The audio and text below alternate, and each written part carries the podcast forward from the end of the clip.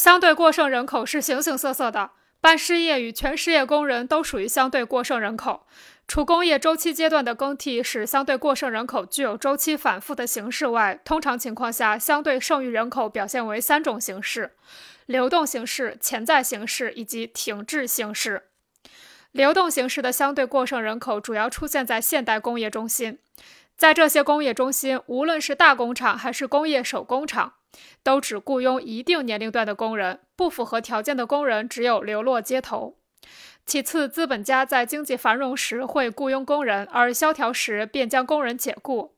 由于工人时而被吸收，时而被排挤，虽然从总体上看，工人就业人数是增加的，但增加的比率同生产的规模相比却不断缩小。这就是过剩人口处于一种流动的形式。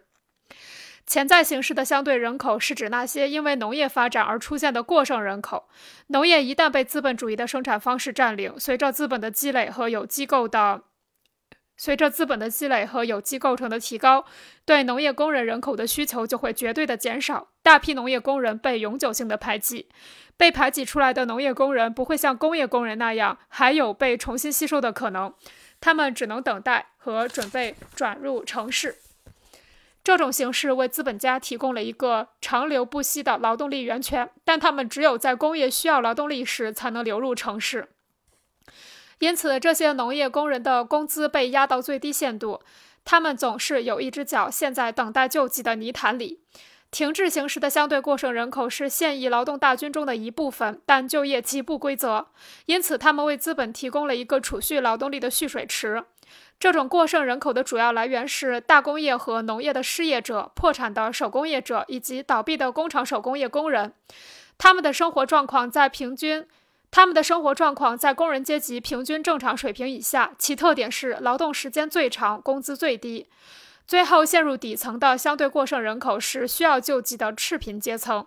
这个阶层又分为三类。第一类是有劳动能力但无固定职业的工人，第二类是候补劳动者，即孤儿和需要救济的平民子女，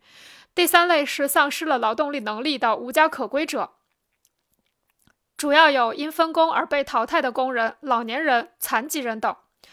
总之，资本的积累一方面使社会财富越来越集中于少数资本家手中，另一方面则使相对过剩人口大量存在，从而使创造社会财富的工人阶级陷入贫困之中，社会地位和生活状况也日趋恶化。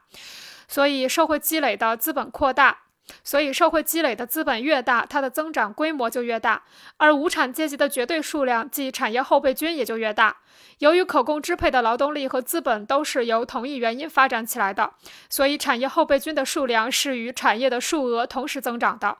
和现役劳动大军相比，产业后备军的数量越大，社会的相对过剩人口也就越多。工人的贫困与本身所受的劳动折磨成正比，工人阶级中贫苦阶层和产业后备军越大，需要社会救济的平民也就越多。这就是资本主义积累的一般规律。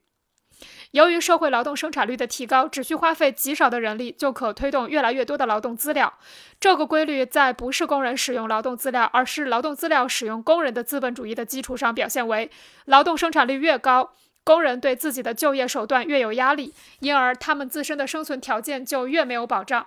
所以，生产资料和劳动生产率比生产人口更快增长这一事实是资本主义社会却完全相反。所以，生产资料和劳动生产率比生产人口更快增长这一事实，在资本主义社会却完全相反。工人人口总是比资本的增值需要增长得快。在资本主义体系内部，一切提高社会劳动生产力的办法都是靠牺牲工人来实现的。一切发展生产的手段也都变成了统治和剥削生产的手段。这些手段使工人成为畸形的局部的人。不管工人的报酬是高是低，他们的生存状况必然随着资本的积累而日趋恶化。最后是相对过剩人口或产业后备军同积累的规模和能力始终保持平衡的规律，把工人死死地钉在资本上，比将普罗米修斯钉在岩石上还要牢固。这一规律制约着与资本积累相适应的贫困积累，因此，一边是财富的积累和资本家穷奢极欲的生活，另一边却是工人阶级贫困、受折磨、受奴役、无知、野蛮和道德的堕落。